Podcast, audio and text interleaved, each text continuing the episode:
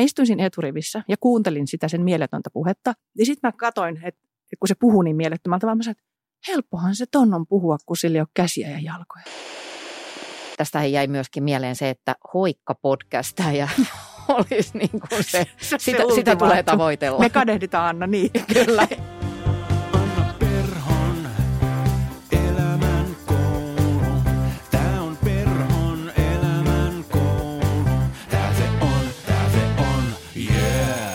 Anna Perhon elämänkoulu. Kenen ihmisen epäonnistumisesta sä iloitsisit kaikkein eniten? Jos sulla on heti vastaus tähän kysymykseen, niin tämä jakso on sulle. Mä nimittäin aion puhua tänään kateudesta ja mä puhun kateudesta erityisesti siitä näkökulmasta, että mitä hyötyä siitä voisi olla sulle. Mulla on vieraana tässä podcastissa psykologi Ilona Rauhala. Ilona tekee myöskin omaa podcastia, missä mulla oli ilo vierailla tuossa muutama kuukausi sitten. Ja täytyy sanoa, että se oli yksi parhaista haastatteluista, missä mä oon ikinä ollut. Mä en myöntänyt sitä Ilonalle vielä silloin, mutta nyt kun Ilona kävi mun vieraana, niin tunnustin hänelle podin halkajaisiksi, että – Mä oon itse asiassa ollut hänelle aika kateellinen. Se kadehtiminen liittyi siihen erään, kun mä vielä suunnittelin tätä oman podin aloittamista. Ja sitten mä huomasin, että Ilona rupesi tekemään omaa sarjaa ja kuuntelin pari jaksoa ja ne oli ihan hemmetin hyviä. Niin sitten mä ajattelin, että no voi vitsi, että tollakin on nyt sitten toi podcast ja koska tollakin on, niin turha mun on nyt sitten tässä mitään alkaa enää tehdä, koska tämmöinenkin poni on jo tehty. Ja tämä on itse asiassa, tämä kuulostaa absurdilta, mutta tämä on itse asiassa hyvin tyypillinen kateellisen ihmisen ajatus. Että koska joku muu on jo tehnyt jotain, mitä minä itse haluaisin tehdä, niin se ei ole enää minulle mahdollista. No tämähän on aivan järjetön ajatus, niin kuin jokainen tajuaa näin paperilla, että eihän maailmassa sitten olisi kirjoitettu kuin yksi kirja ja perustettu yksi yritys ja mm, vaikka vaan yksi tyyppi olisi pukeutunut kollegepuseroon, koska sitten kaikki muut ajattelis, että en mä nyt enää voi, kun toi teki sen jo. Mutta näin se meidän mieli toimii. Mä kysyin Ilonalta haastattelun aluksi, että miten hän määrittelee kateuden ja näin Ilona vastasi. Me heti nyt sitten paljastan, että mä en ole kateustutkija, enkä, tota, että mä puhun tässä nyt tavallaan tämmöisenä kuitenkin arkipsykologina, niin ensinnäkin se ei ole mikään semmoinen asia, että me pystyttäisiin hyvin yksinkertaisella tavalla se määrittämään, että siihen olisi vain tämä määritelmä. Mm-hmm et sitähän lähestytään paljon sillä tavalla, että siellä on itse asiassa niin kuin monia muita tunteita, mistä se muodostuu. Se voi olla just pelkoa, Joo. Kate, niin kuin häpeää, ihailua. Se voi olla niin kuin hyvin monentyyppisiä asioita ja sen takia se on myöskin semmoinen, että siitä on niin kuin vaikea päästä kiinni. Mutta jos me ajatellaan niin kuin ihan aivojen näkökulmasta, niin se on, meidän aivot on, on rakentunut tarkastelemaan koko ajan sitä, että olenko minä sosiaalisesti suotava vai en. Ja se on niin kuin äärimmäisen tärkeää meille niin kuin hierarkia, että me ymmärretään, että mikä on mun paikka hierarkiassa. Mutta tämähän tuottaa sitten sitä vertailevaa mieltä, koska se on funktionaalista, että meidän mieli koko ajan vertailee että kuuluuko mun nyt pokkuroida tolle ja saaks mä sanoa tolle mitä ja miten mun pitää olla, niin sitten se tuottaa tavallaan sitä pelkoa, että mitä jos mä en olekaan tässä nyt niin kuin oikeanlainen. Mm. Ja sitten se ajatus se, että kun me, meillä on näitä tämmöisiä viitepisteitä, että minkälainen pitäisi olla, että pitäisikö nyt sitten olla hoikka tai pitäisikö olla podcastaja vai mitä pitäisi olla, niin sitten kun joku on sitä, mitä itselle asettaa, että munkin pitäisi olla joku on niin kuin siellä, niin se vertailevahan mieli tulee ja antaa meille vähän niin kuin sähköiskun. Että se kertoo, että kato nyt, sä et ole siellä. Eli tavallaan, ja sitten se sähköisku ikään kuin, se tavallaan pitää meidät hereillä, mutta sitten se tuottaa myöskin sitä, että ahaa, nyt mä oon tehnyt, että tässä on jotain pahaa ja vaarallista, koska meidän mieli ei pysty erottaa sitä, että kun tulee tämmöinen dissonanssi, mm. että mitä tämä on. Ja, ja tavallaan sitten kun se on ikävältä tuntuva tunne, niin sitten meidän mieli tulkitsee sen, että tässä on nyt jotain pahaa, ja jos meidän mieli ei pysty erottelemaan sitä asiaa, niin sitten me saatetaan ruveta niin kuin tekemään erilaisia asioita, että me ajatellaan, että tämä paha olo kertoo siitä, koska toi, jota mä tosiasiassa kadehdin, niin että se on tehnyt jotakin huonosti. Ja tavallaan me ei pystytä oikein erottelemaan, että mikä se niin kuin on. Että se on niin kuin kimppu erilaisia asioita, joista osa on kuitenkin kauhean tarpeellisia. Joo, mä kyllä tunnistan ton kateuden herättämän pelon. Se on semmoista outoa huolestuneisuutta siitä, että joku vie multa jotain, mitä mulla ei ole koskaan ollutkaan. Mä oon kadehtinut elämässäni lukuisia ihmisiä ja kateus on myöskin semmoinen tunne, joka on aina kiehtonut mua. Mun absoluuttinen suosikki satu pienenä oli prinsessa Ruusunen. Ennen kaikkea sen takia, että prinsessa Ruusunen oli niin ihanan näköinen ja se asui kaikista ihanimmassa linnassa. Ja kun itse asiassa perheeni kanssa kävimme tuolla Disney Worldissa monta vuotta sitten, niin kyllä täytyy sanoa, että kun näin prinsessa Ruususen oikean linnan, ja se näytti just siltä, miltä niissä Disney-piirretyissä, niin kyllä siinä tuli pieni tippalinssiin. Mutta se, mikä siinä sadussa erityisesti kiehtoi, oli pahatar. Muistaaksä pahattaren? Se oli se ilkeä äitipuoli, jolla oli sarvet päässä ja sen naama oli vihreä. Eli se oli kateudesta vihreä ja sen takia se laitatti prinsessa Ruususen ikiuneen. Se oli niin kateellinen siitä, että prinsessa Ruusunen oli kaunein, että se halusi deletoida sen elämästään kokonaan.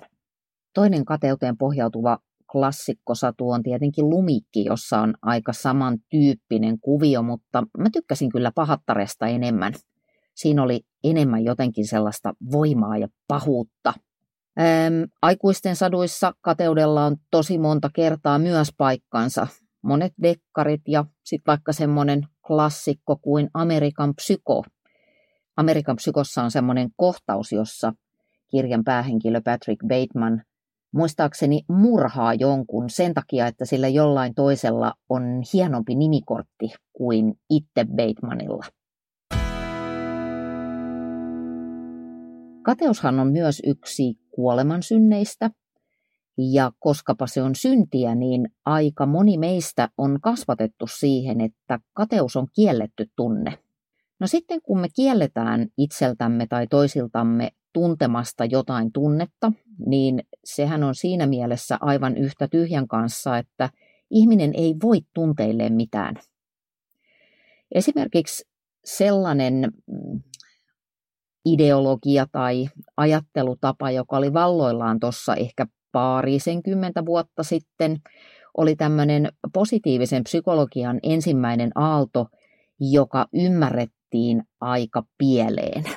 Silloin ainakin joissain piireissä tai oppaissa tai kursseilla harjoiteltiin tämmöisiä positiivisia affirmaatioita. Eli ajateltiin, että jos sulla on joku negatiivinen ajatus, niin sä voit vaihtaa sen positiiviseen ajatukseen ja sitten kaikki on hyvin, eikö niin? Totta kai tässä on ollut paljon variaatioa ja tämä on ehkä karkeistus, miten tätä kerron, mutta kyllä aika laajalti uskottiin, että ihminen voisi tietoisesti vaihtaa ajatuksiaan tai tunteitaan. No nykyisin me ymmärretään meidän aivoja ja mieltä paremmin, ja tosiasia on, että sä et oikein niin kuin voi sun tunteille mitään. Et myöskään kateudelle. Vaan kysymys on kerta toisensa jälkeen siitä, että mitä mä teen sillä tunteella. Miten mä reagoin siihen – mikä on se toiminta, mihin mä ryhdyn sen kokemani tunteen jälkeen. Tunteista on ylipäätään hyvä ymmärtää se, että ne vaihtelee kuin säätilat.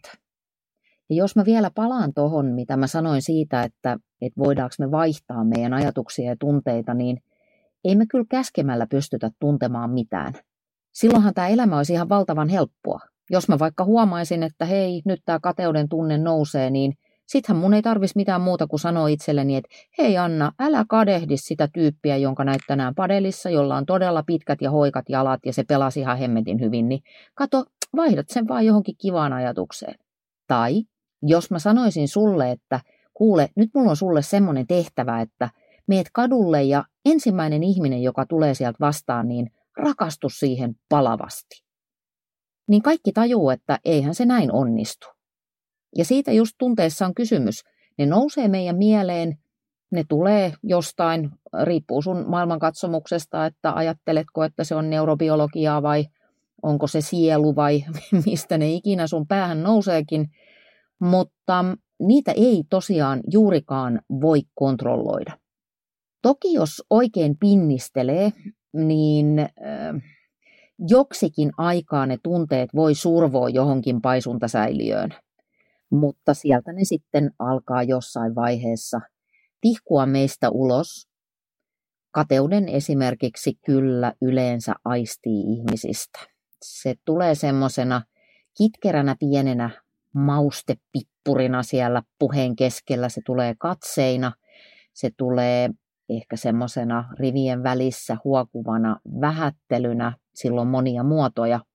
Mutta joka tapauksessa mä ajattelen, että paljon arvokkaampaa tai hyödyllisempää kuin väistellä ja pakoilla ja piilotella niitä tunteitaan olisi kohdata ne ja kysyä, että mitä asiaa niillä on. Tunteet on semmoinen media, se on niin kuin kanava. Se on meidän henkilökohtainen sisäinen Facebook, joka kertoo meille jostakin tärkeästä asiasta. Siksi kateudestakin kannattaa kiinnostua.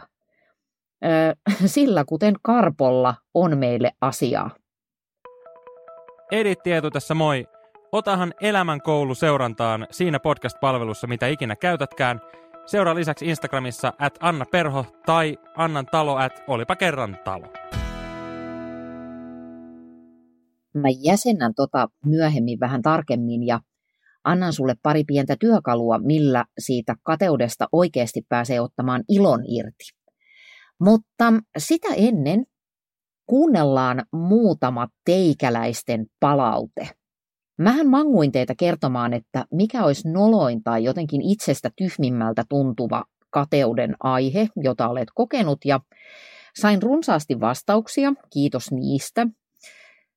Mä sain myöskin palautetta edellisestä jaksosta, joka käsitteli tätä mm, dilemmaa, että mitä jos en tiedä, mitä haluan. Ja myös sitä, että minkä takia mun mielestä se, että joku sanoo, että asiat on ihan ok, on hirveän vaarallinen lause.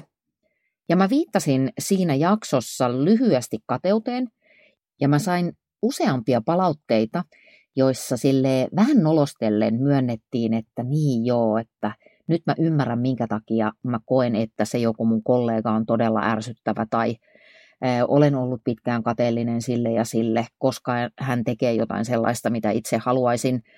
Ja se oli mulle semmoinen indikaatio siitä, että tämä kateus tosiaan on aika arkinen kaveri meidän elämässä. No niin, mutta siis mä pyysin teiltä vastauksia kysymykseen, mikä on noloin tai jotenkin hölmöin asia, mitä olen kadehtinut. Ja tässä pari anonyymiä vastausta, koska lupasin ymmärrettävistä syistä, että lähettäjien nimiä ei mainita. Mutta kuunnellaan tästä pari vastausta. Heippa. Mä oon kadehtinut ihmisiä tai ollut kateellinen ihmisille, jotka on kokenut jotain tosi rankkaa tai on ollut vaikka äh, rankka lapsuus tai jotain isoja ongelmia tai no ylipäätään ihmisiä, kellä menee huonosti, koska tota, tämä oletan, että se on jotenkin semmoista, että on jotenkin aina rakastanut kaikkia selviytymistarinoita ja sitten kun itsellä ei ole mitään kauhean semmoista traagista takana, niin jotenkin se on ollut siis aivan naurettavaa. Mutta. mm. Kiitos rehellisyydestä. Ja jos harjoitan sitä tässä itsekin, koska olen luvannut mulle ja sulle, että mä puhun tässä ohjelmassa ainoastaan totta, niin ei toi mulle ihan vieras ajatus ole. Mä oon joskus kadehtinut ihmisten vaikeuksia vaikkapa jonkun, sanotaan lukemani kirjan äärellä. Silloin tällöin ö, olen lukenut fantastisen hyviä kirjoja, kuten mun yhden kaikkien aikojen lempikirjan, eli Lasilinna-nimisen storin. Ja sitä lukiessani, vaikka se kirja on totaalisen järkyttävä, niin mä huomasin, että mä hetken aikaa ajattelin, että no mutta helppohan ton on kirjoittaa tämmöinen kirja, kun sillä on ollut niin raskasta. Ja jos oot lukenut sen kirjan tai aiot lukea, niin tajuat, että tämä mun ajatus on ala-arvoinen. Ja sitten samaan aikaan tosi inhimillinen. Tätä mä tarkoitan sillä, että me ei voida niille meidän tunteille ja tuntemuksille mitään. Ne vaan ilmestyy jostain. Mutta sitten meillä on aina valtaa siihen seuraavaan steppiin. Siitä mä voin päättää, että mihin suuntaan tämän kokemuksen kanssa tässä nyt mennään. No mutta kuunnellaan sitten toinen klippi. Ala-asteella kadehdin kaikkia, kenellä on, oli silmälasit tai hammasraudat. Kumpiakaan en saanut ja mä oikein ärsytti, kun hammaslääkäri aina kehu mun kauniita suoria hampaita. No nyt 40 vuotta myöhemmin ikänääkö iski ja ostin heti itselleni sellaiset kalliit moniteholasit. Ja tota, kannattiko 40 vuotta odottaa tätä ihanuutta, että on ne silmälasit, niin eipä juuri. Sitten mä sain myös tämmöisen viestin, jossa joku kirjoitti näin, että olen syntynyt vuonna 1986 ja kadehdin niitä, jotka ovat ö, syntyneet aikaisemmin, koska he ovat kokeneet enemmän. Kiitos. Tämä on oikein kiva näkökulma boomeriuteen. On nastaa olla boomeri, koska olen ehtinyt kokea enemmän. Voihan se tolleenkin laittaa. Näitä klippejä tuli semmoinen reilu kymmenen ja mun mielestä ihan merkille pantavaa oli se, että yksikään teistä ei maininnut taloudellista menestystä. Kukaan ei kadehtinut toisten rahoja, josta ajatellaan usein, että se on se meidän kateuden aihe numero yksi. Kadehtia voi kyllä ihan mitä vaan. Kuunnellaan tähän väliin vielä yksi tunnustus.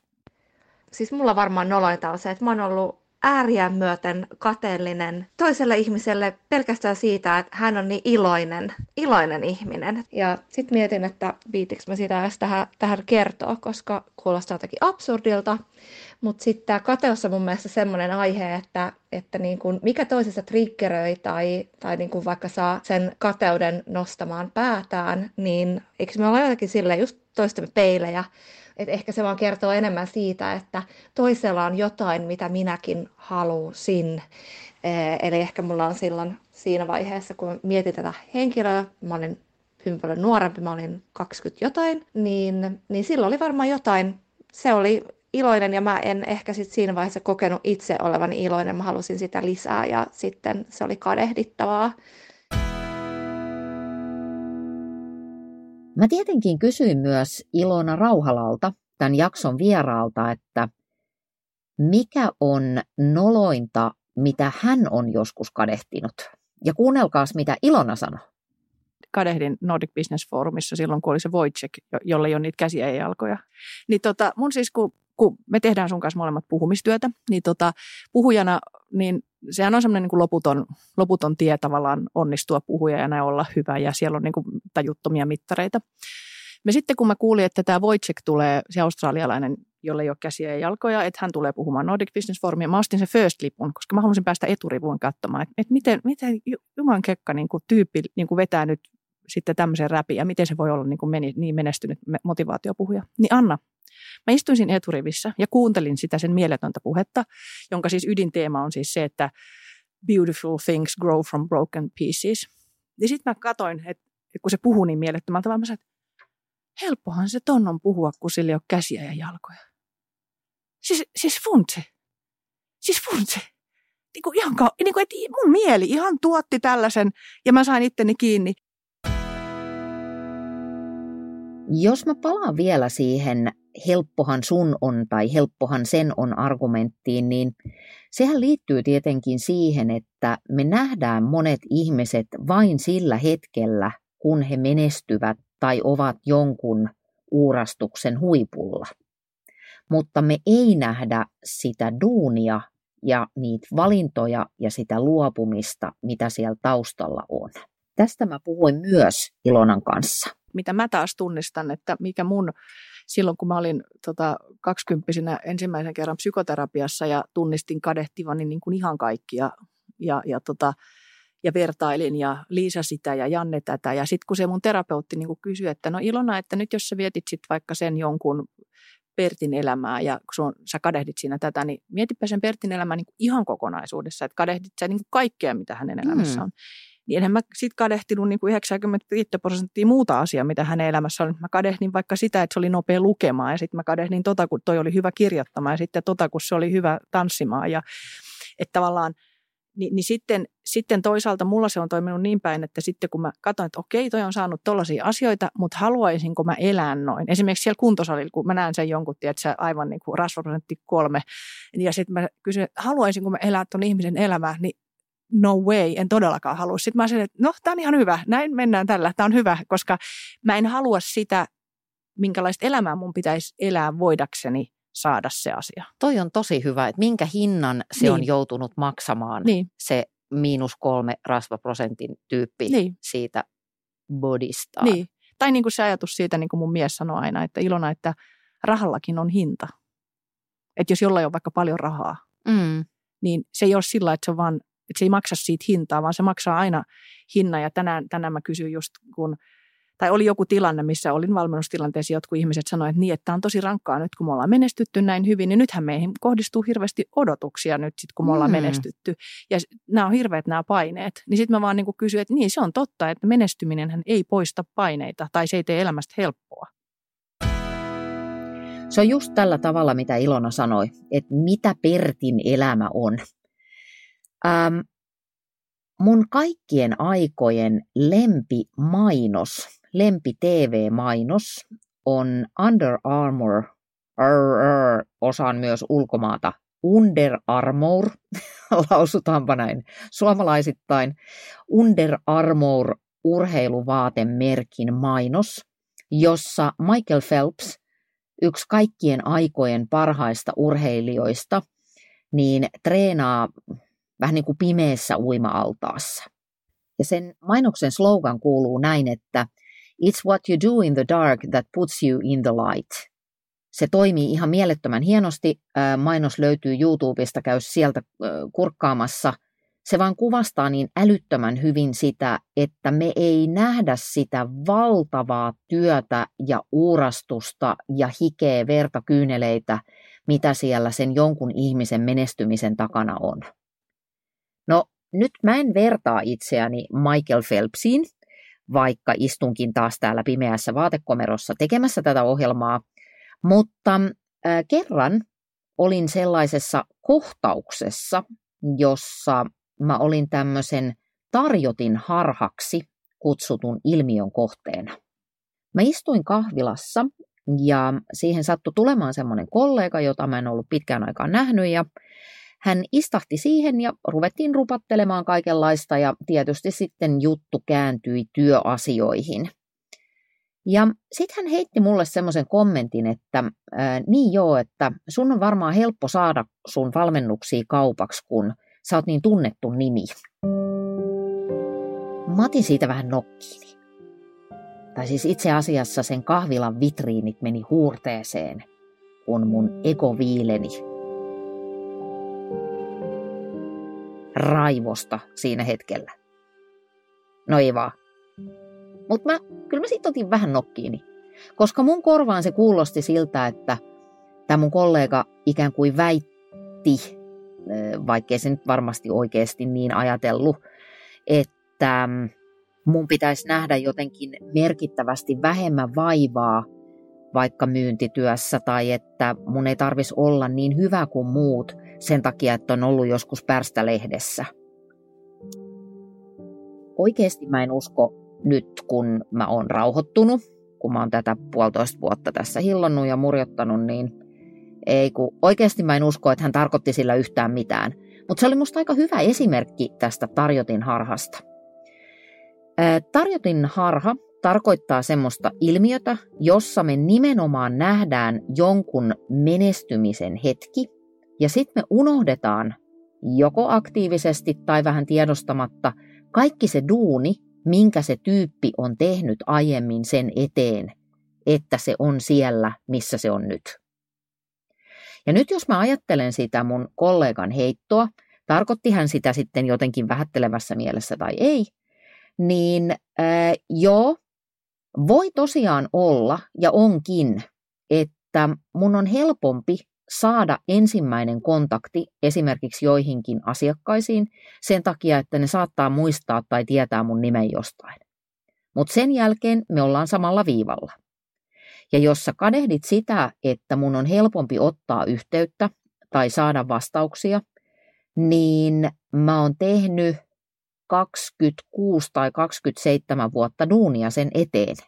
Kun mä aikanaan päätin, että mä ryhdyn yrittäjäksi, että mä en mene kenenkään muun leipiin, vaan tässä strong independent womanina teen tätä juttua, mitä teen, niin mä olin hyvin tietoinen siitä, että media-alalla kannattaa alkaa brändätä itseään, koska mä jostain syystä hämmästyttävää kyllä sillä kokemuksella ja järjellä, mitä siihen aikaan oli päässä, niin aistin, että noihin mediataloihin ei tulla tulevaisuudessa suoranaisesti palkkaamaan enää lisää väkeä, vaan että toimitustyö tullaan ulkoistamaan ja silloin siitä on aika paljon hyötyä, jos sun nimi ja tyyli tunnistetaan jostain. Ja sitten mä oon uurastanut sen tunnettuuden eteen sen neljännesvuosisadan. Ja mä käytän todella aktiivisesti sosiaalista mediaa ja teen tosi paljon töitä sen eteen, mikä mä ymmärrän, että se saattaa näyttää toisten silmissä tosi jotenkin semmoiselta vaivattomalta. Mutta että, niin. Edit Tietu tässä moi. Haluatko Annan puhumaan porukallesi tai vetämään valmennuspäivää? Laita viesti info at annaperho.fi ja laitetaan asiat kuntoon. Mistä versoaa tämä tarjotin harha termi? Niin se tarkoittaa ihan vaan sitä, että kun sä istut ravintolassa ja sanotaan, että sun eteen kannetaan erittäin pätevän makuinen kasviskeitto, niin sitten me vedetään se keitto naamaan muutamassa minuutissa ja ajatellaan, että ai ai, olipas tämä hyvää, hirveän tämmöinen simppeli, mutta hyvänmakuinen ruoka, tätähän voisi itsekin joskus tehdä. Ja sitten mietitään, että voi voi, valtavan katteen sai se ravintoloitsija tästä annoksesta, että eihän tässä ole kuin vähän kuin porkkanaa ja herneitä ja mitä siihen kesäkeittoon nyt ikinä tuleekaan.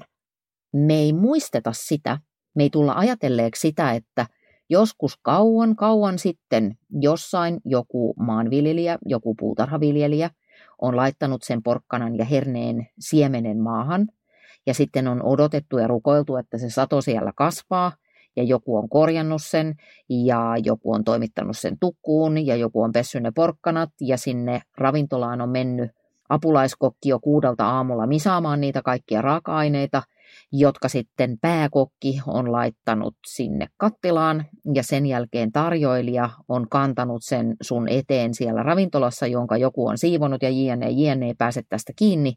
Eli tarjotin harha tarkoittaa yksinkertaisesti sitä, että me ei nähdä sitä duunia, mikä jonkun valmiin lopputuloksen takana on. Tutkitaan sitten tovi sitä, että mikä sitä kateutta oikein aiheuttaa. Kateuden ytimessä on vertailu. Siellä on sellaisia ajatuksia, että mä oon huonompi kuin muut, mä en kelpaa, mä en riitä, tämä, mitä mä teen ja mitä mä oon, se on jotenkin huonompaa kuin muilla. Mun mielestä kateuteen liittyy monta kertaa myös semmoinen ihmeellinen osattomuuden tunne. Eli vähän se, mitä mä sanoin tuolla alussa jo, että me niin kuin pelätään menettävämme jotakin sellaista, mitä meillä välttämättä ei ole edes koskaan ollut.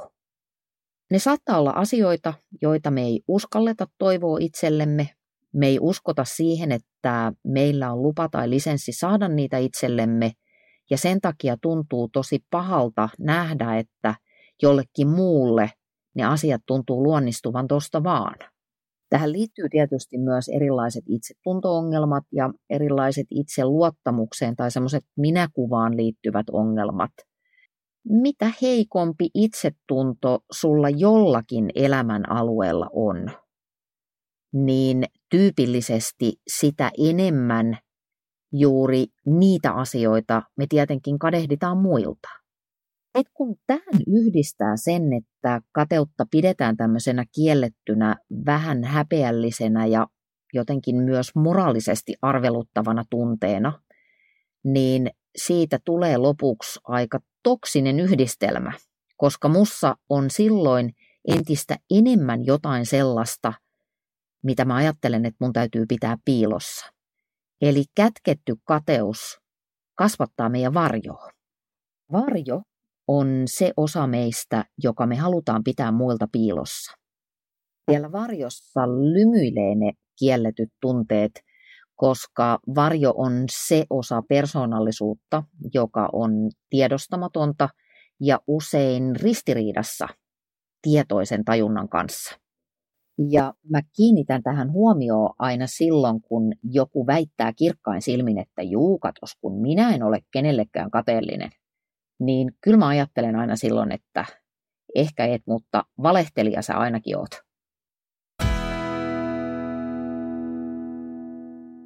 Musta on hirveän kiehtovaa ajatella myöskin sitä, että tosi monissa kulttuureissahan tunnetaan tämmöinen pahan silmän katse tai paha katse, nosebo. Siltä suojaudutaan vaikkapa tämmöisillä silmäsymboleilla.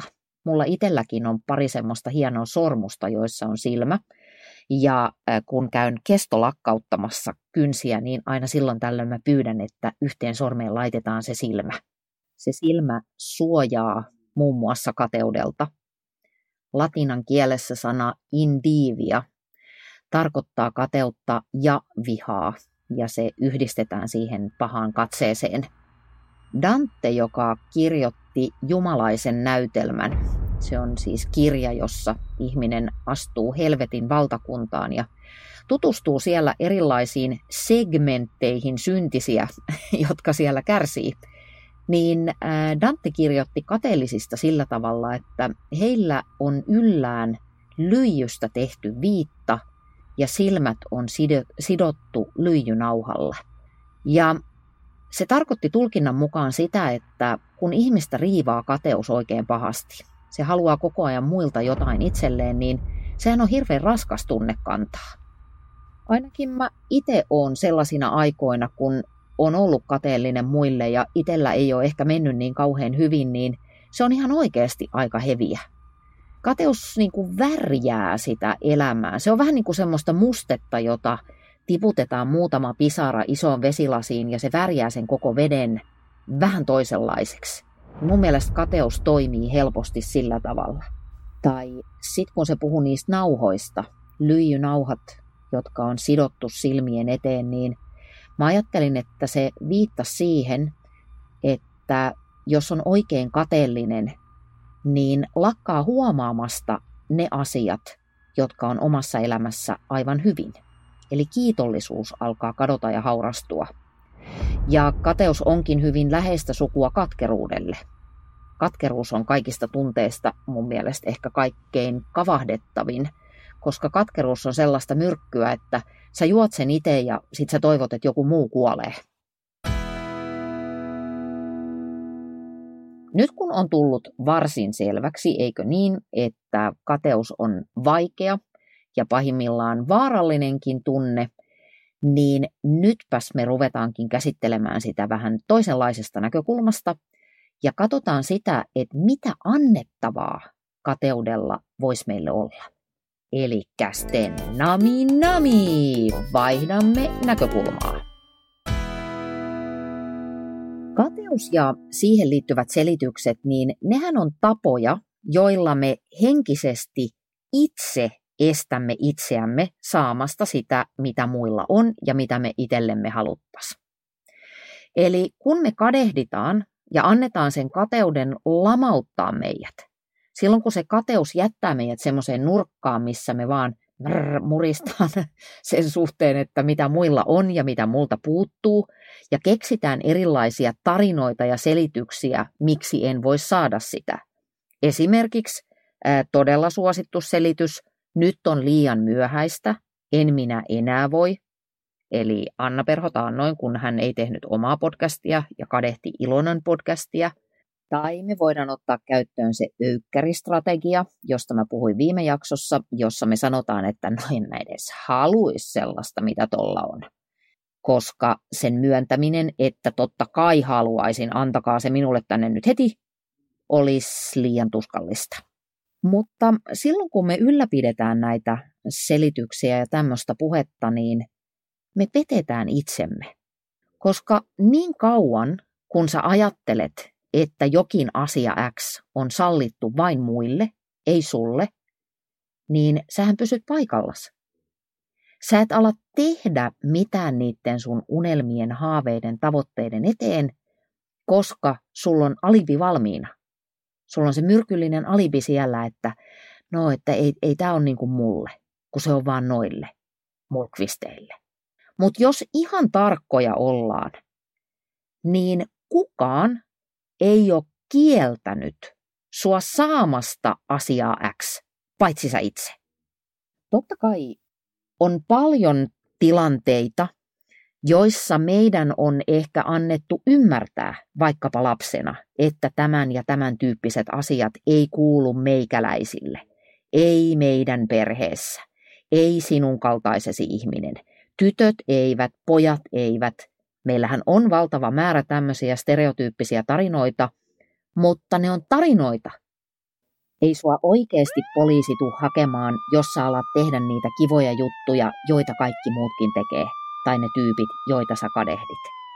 Mutta on totta, että tämmöisiä tarinoita on paljon ja välillä ne toimii kuin semmoinen taika tai hypnoosi, jonka vallassa me ollaan ja siksi me kuvitellaan, että me ei voida tehdä niitä juttuja, joita me haluttaisiin tehdä. Mä aina ajattelen, jos mä jään itselleni kiinni jostain tämmöisestä tarinasta, että mä en voi tehdä jotain, niin Mä yritän ensinnäkin päästä sen ajatuksen alkulähteille. Mistä mä oon saanut tämmöisen idean? Kuka tarkkaan ottaen niin on sanonut? Missä niin kerrotaan? Onko tämmöinen sääntö oikeasti olemassa vai onko se vaan joku juttu, jonka mä oon itse kuvitellut? Mua välillä vähän jopa ärsyttää se, kun mä luen vaikkapa mediasta juttuja ihmisistä, jotka sanoo, että heidän tekisi mieli tehdä sitä tai tätä, mutta kun yleinen mielipide ää, näin ja ihmisten ajatukset noin, niin mua harmittaa tai turhauttaa se ihan hirveästi, koska sehän tarkoittaa sitä, että silloin sä luovutat vallan sun elämästä jollekin muulle jota ei edes välttämättä ole oikeasti olemassa. Mä sanoisin, että kannattaa olla tarkkana ja kiinnostua siitä, että kuka oikeasti määrää tai väittää, että sä et voi tehdä jotain.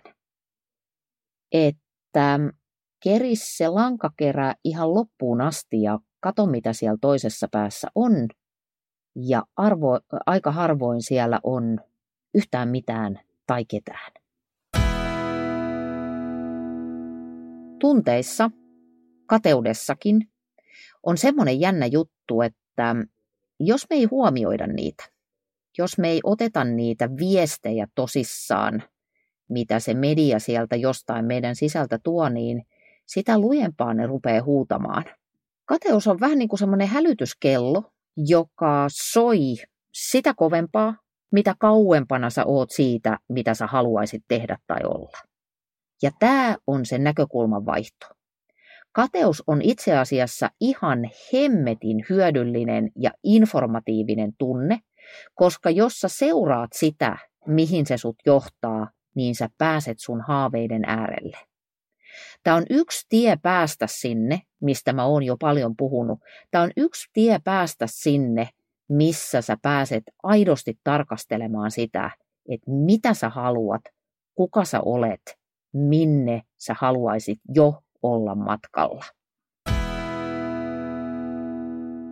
Ilonan kanssa puhuttiin myöskin tästä, ja Ilona käyttää tässä tällaista termiä kuin kirkas kateus. Musta se kuulostaa hyvältä.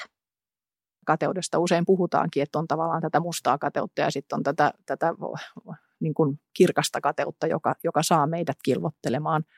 Kilvottelemaan ja tavallaan, että kun me tutkitaan sitä kateutta siitä näkökulmasta, että okei, nyt mä kadehdin tota, tota tyyppiä, joka tuossa nyt nostaa maastavedosta noin paljon, niin, niin, niin sehän voi olla silleen, että okei, no mutta miksipä en minäkin koittaisi maastavetoa tehdä ja voisikohan se olla hyödyllistä, että mä vahvistan mun lihaskuntoa. Ja, ja se on niin sitten taas hirveän niin myönteinen ilmiö. Eihän me kadehdita toisissa ihmisissä sellaisia asioita, mitä me ei itse arvosteta. Että esimerkiksi en mä välttämättä kadehdi jotain sählyn pelaajaa, kun se on hyvä sählyssä, koska mä, se ei ole niin kuin mun elämänpiirissä sellainen niin kuin tärkeä asia mulle. Mutta sitten kun joku, joku, mikä on mulle tärkeää, niin sitten se niin kuin tuntuu. Ni, niin, niin silloin se kateus voi ajatella, että se myöskin kertoo meille siitä, että mikä on mulle tärkeää. Yksi tapa ylittää kateus tai oikeastaan kulkea kateuden läpi on muuntaa sitä inspiraatioksi. Sitten kun sä tiedät, että ketä se tyyppi on, jonka sä toivot feilaavan, niin käännä se homma toisinpäin. Ensinnäkin tarkenna, mitä ihan tarkkaan ottaen sä haluaisit siltä tyypiltä itsellesi. Onko se sen ammatti tai business tai ihmissuhteet tai lähinnä ihmissuhteiden laatu? Mm, onko se sen tyypin joku energia? Onko tässä kysymys rahasta? Mistä siinä tarkkaan ottaen on kysymys? Ja sitten päästään siihen tarjotin harhan toiseen puoleen, eli rupe kyselemään iteltäs, jos uskallat, ota siihen tyyppiin yhteyttä ja kysy suoraan siltä, että mitä kaikkea se on tehnyt päästäkseen siihen, missä se on nyt.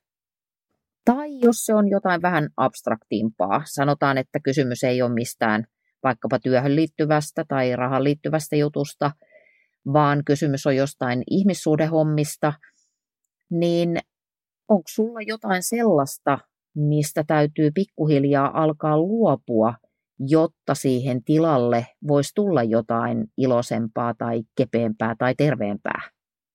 Silloin kun me ajatellaan, että jonkun toisen menestys on itseltä pois, niin siinä on kyllä semmoinen harha, että itse asiassa se menestys on todiste siitä, että toi on mahdollista.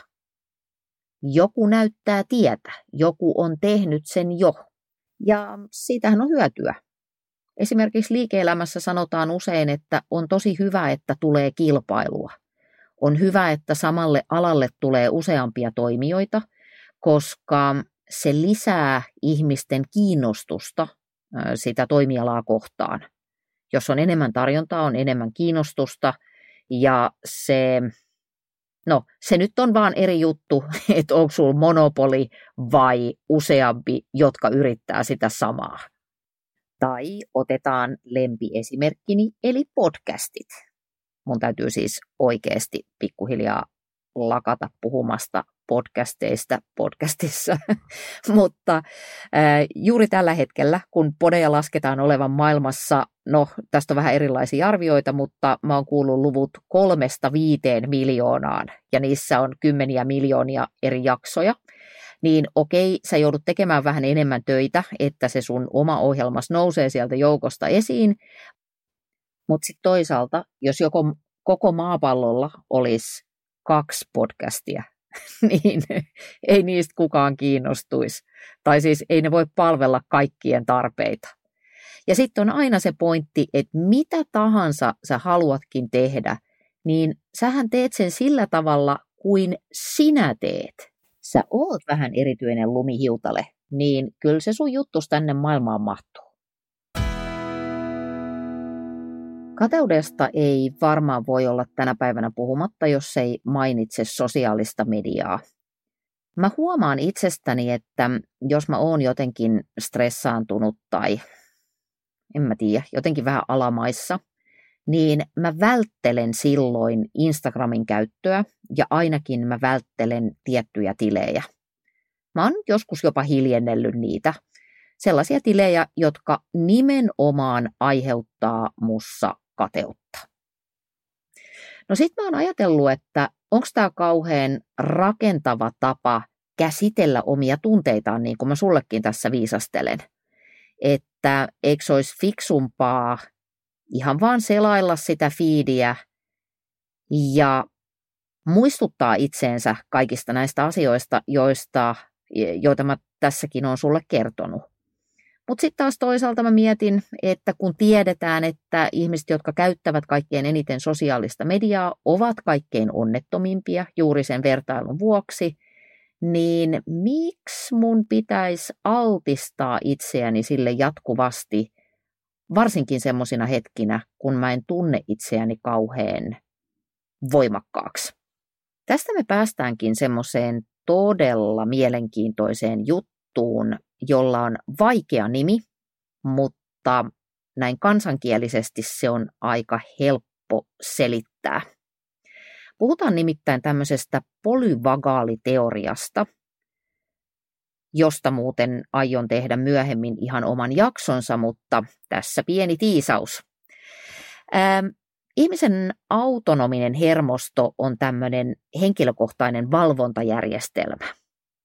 Eli meidän hermosto pyrkii suojelemaan meitä sillä tavalla, että se jatkuvasti aistien kautta havainnoi erilaisia merkkejä siitä, että ollaanko me turvassa vai ollaanko me jonkun vaaran alla. Tämä systeemi kuulostelee ihan koko ajan, että mitä tapahtuu meidän kehossa ja meidän kehon ulkopuolella sekä ennen kaikkea suhteessa toisiin ihmisiin. Tämä kuulostelu on alitajuista tai tiedostamatonta, ja me ei voida sitä hallita kauhean tietoisesti tai itse asiassa lainkaan. Eli tämä skanneri on sulla jatkuvasti päällä. Se on päällä myös silloin, kun selaat Instagramia. Tämä valvontajärjestelmä, sisäinen stasi, muokkaa tästä keräämästään informaatiosta jatkuvasti sellaista tarinaa, joka muokkaa meidän arjen muudeja, sitä, millaisella tuulella me ollaan, miten me asiat koetaan, millaisia merkityksiä me annetaan erilaisille tapahtumille. Silloin kun meillä on hyvä yhteys toisiin ihmisiin ja vaikkapa sitä kateutta tai muita negatiivisia tunteita ei leijaile siinä ympärillä, vaan meillä on semmoinen turvallinen ja suojattu hyvä fiilis, niin silloin voidaan ajatella, että me ollaan ikään kuin tikapuiden huipulla.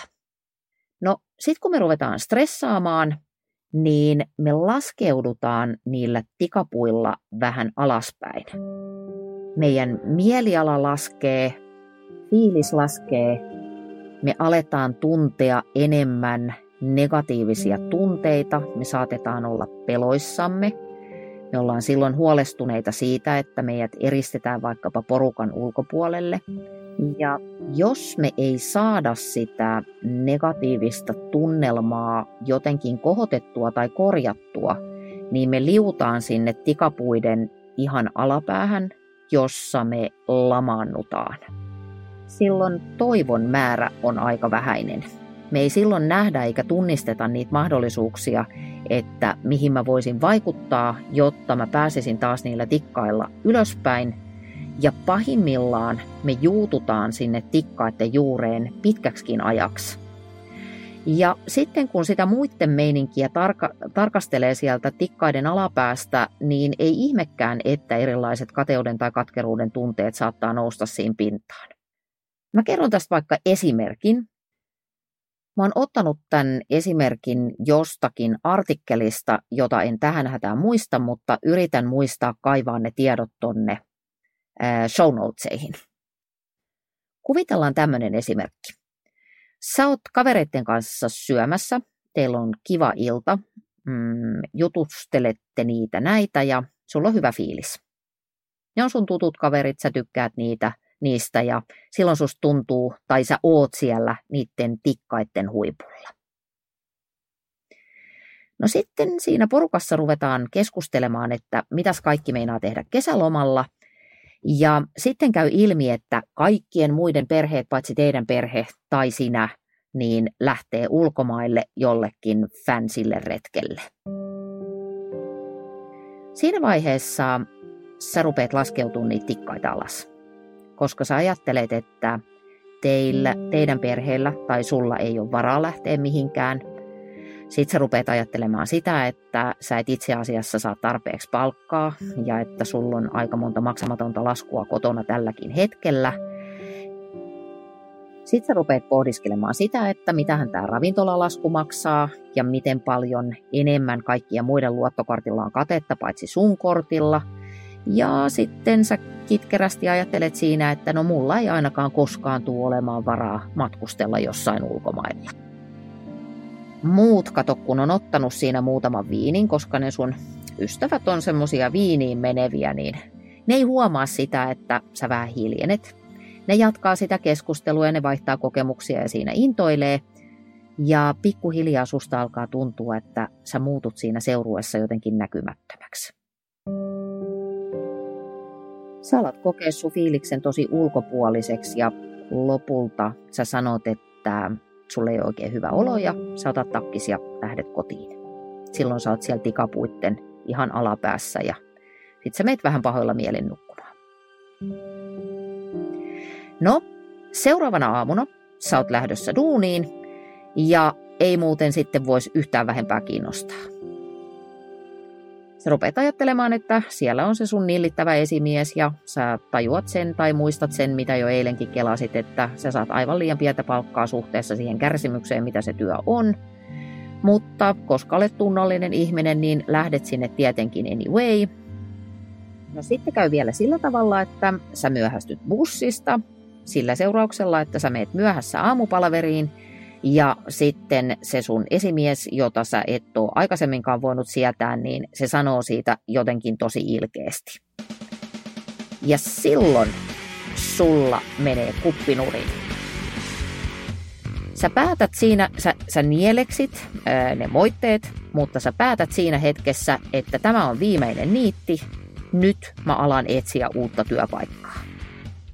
Ja kun sä saat tämän vaihteen päälle, kiukkuhan on monesti semmoista polttoainetta. Se on hyvää kerosiinia monen muutoksen alkuun. Niin sit sillä kiukulla, sen kiukun voimalla, pikkuhiljaa sä lähdet kiipeämään niitä rappusia ylöspäin. Sä rupeat miettimään, että mitä kaikkea semmoista urapääomaa sulla on, mitä sä voisit käyttää siellä seuraavassa työssä – ja sit sä ehkä rupeat ajattelemaan, että jos sä vähän opiskelisit tai jos sä muuttaisit toiselle paikkakunnalle tai tekisit jotain sellaista, että sä pääsisit toiseen työpaikkaan, niin sit sä tienaisit vähän enemmän ja sit sä ehkä pääsisit sinne lomareissuun. Ja sitten kun sä oot töissä lounaalla, niin sä puhut sun luotetun työkaverin kanssa näistä sun ajatuksista ja se vähän kannustaa sua. Ja vips, nyt on käynytkin sillä tavalla, että sä oot kiivennyt sieltä tikkaiden alapäästä ensin siihen puoliväliin ja nyt kun sä oot sen kaveriskaan siinä, niin sä oot siellä yläpäässä. Ja syy, minkä takia mä halusin kertoa tämän storin tähän väliin on tietenkin se, että äm, kun se kateus tosiaan voi olla niin valtavan lamannuttava tunne, niin tässäkin, koska tämä podcast on tekijöille eikä hilloajille, niin mieti, että mitä mahdollisuuksia mulla on toimia tässä tilanteessa. Millaisia valintoja mä voisin tehdä? Mitkä ovat niitä asioita, joihin tässäkin tilanteessa voin vaikuttaa? Koska silloin, kun toivon määrä lisääntyy, niin ongelmien vaikutusvalta vähenee. Mä sanon tämän uudestaan. Kun toivon määrä lisääntyy, ongelmien vaikutusvalta vähenee. Ja siksi on niin oleellisen tärkeää, että kun se kateus riivaa, niin rupeat tutustumaan siihen. Tarkastele sitä viestiä, jonka se on sun eteen tuonut. Kiinnostus siitä. Tee siitä kaveri. Tee siitä toimintasuunnitelma. Me puhuttiin Ilonan kanssa myöskin matkimisesta joka on mun mielestä hieno tapa päästä eteenpäin silloin, kun on jollekin kateellinen ja haluaisi samaa, mitä silläkin on. Jos kadehtiminen tapahtuu usein vähän salaa, niin mä oon mun uralla esimerkiksi todella paljon matkinut salaa. Mm-hmm. Eli siinä tulee just se kääntö, että kun mä oon katsonut, että joku tekee jotain, joka on mun mielestä siistiä, niin mä olen ihan kylmän viileesti ottanut, mulla on vähän semmoinen, että jos mä innostun jostain tyypistä, niin sit mä stalkkaan sitä todella joo, paljon. Mä tunnistan tämän. Joo, Joo, Okay. Mä, mä, mä ihan ku- samanlainen. Yes. Mä ku- se- joo. kaiken, kaiken. Kaiken. Mä menen kaikki linkit ja ihan pitkälle ja kaikki. Mä katson ihan Instagramin ihan alusta asti, mit, miten on kaikki koko story lähtenyt. Niin, Se on ihan innostavaa. niin on, siis todella. Mulla on toi sama. Ja sitten mä otan sieltä ne asiat, jotka mä pystyn adaptoimaan siihen omaan tekemiseen. Mm, mm. Ja mä väitän, että mun ura perustuu noin 78 prosenttisesti tähän käyttäytymiseen. Ihan, ihan samoin. Ootko muuten lukenut Austin Kleonin sen ki- loistavan kirjan Still Like an Artist? Äm, Se on ihan jotain loistava. kelloa soittaa, Joo, mutta ehkä Mutta en. siinähän hän niin. puhuu just tavallaan tässä, että, että taiteilijat tai ylipäätänsä ihmiset, jotka tekee asioita, niin se suurin osakseen perustuu siihen, että me niin kuin NS varastetaan asioita, mutta sitten pikkusen niin kuin vaan modataan se, että se näyttää Mm. niin kuin itseltä. Ja sillä tavalla, tai jos ajattelee vaikka taidemaalareita, Mm. niin eihän kukaan niin kuin jotenkin tästä nyt randomisti vaan keksi itse jotain tyylisuuntaa, vaan nehän kopioi toisiltansa ja sitten pikkusen twistaa sitä ja sitten siitä tulee taas joku uusi tyylisuunta. Niin yh- yhtenä päivänä kaikki luisteluhiihtävät. A- Aivan. Ei ne sitä keksinyt, vaan ne tajus, että nyt kannattaa luisteluhiihtää, koska sillä pärjää. Editti Eetu tässä taas moi. Lähetä palautetta osoitteeseen info at annaperho.fi tai WhatsAppissa 050 549 5094 mieluiten ääniviestillä. Kerro, jos viestiäsi ei saa käyttää osana ohjelmaa. Viestit luetaan anonyymisti tai pelkällä etunimellä. Kerrotaan lyhyesti nämä työkalut, joihin sun kannattaa tarttua silloin, kun kateus vaivaa. Eli rajaat tarkemmin, kerro, että mistä sä tarkkaan ottaen olet kateellinen. Sitten funtsaa sitä, että millaista vaivaa se tyyppi on joutunut näkemään, mistä se on joutunut luopumaan, millaisia valintoja se on mahdollisesti tehnyt sen eteen, että se on saanut sitä, mitä sillä on. Jos kehtaat, jos uskallat, jos on mahdollista, niin miksi et sä ottais yhteyttä siihen tyyppiin ja kysyis, että hei, miten sä ton teit? Mikään ei ole niin imartelevaa kuin se, että ihminen saa puhua itsestään ja siitä, miten se on onnistunut. Mieti sitä, että mikä sua inspiroi sen tyypin tekemisessä. Mikä sillä on tarkkaan ottaen sitä, mikä sun mielestä on siistiä? Jos sä olisit se tyyppi, niin miten sä toimisit? Miten sä tekisit? What would Jesus do? Niin mieti sitä kautta. Sitten toi matkiminen on mun mielestä oikeasti tosi hyvä pointti. Matki sitä tyyppiä niin kauan, että siitä matkimisesta tulee jotain omaa. Siitä tulee väistämättä jotain omaa, koska sä oot erityinen lumihiutalle. Tai sit sä voit kokeilla tämmöistä harjoitusta. Kirjoita kirje sillä tavalla, että sä kuvittelet, että missä sä olet tästä hetkestä viiden vuoden päässä – ja kirjoita sieltä käsin se kirje jollekin, joka on sulle kateellinen ja joka haluaa sitä, mitä sulla on silloin. Koska kirjoittamalla tämän kirjeen sä joudut kertomaan, että millaisten vaiheiden kautta sä oot päässyt kohti sitä, mitä sä itselle haluaisit. Ja sitten mä vielä heittäisin tähän, että jollet sä tee mitään, niin sit sä et kyllä saa olla kateellinenkaan. Että on vähän niin kuin äänestäminen, että jos ei äänestä, niin ei saa valittaa. Jos ei tee mitään, niin ei saa olla kateellinen.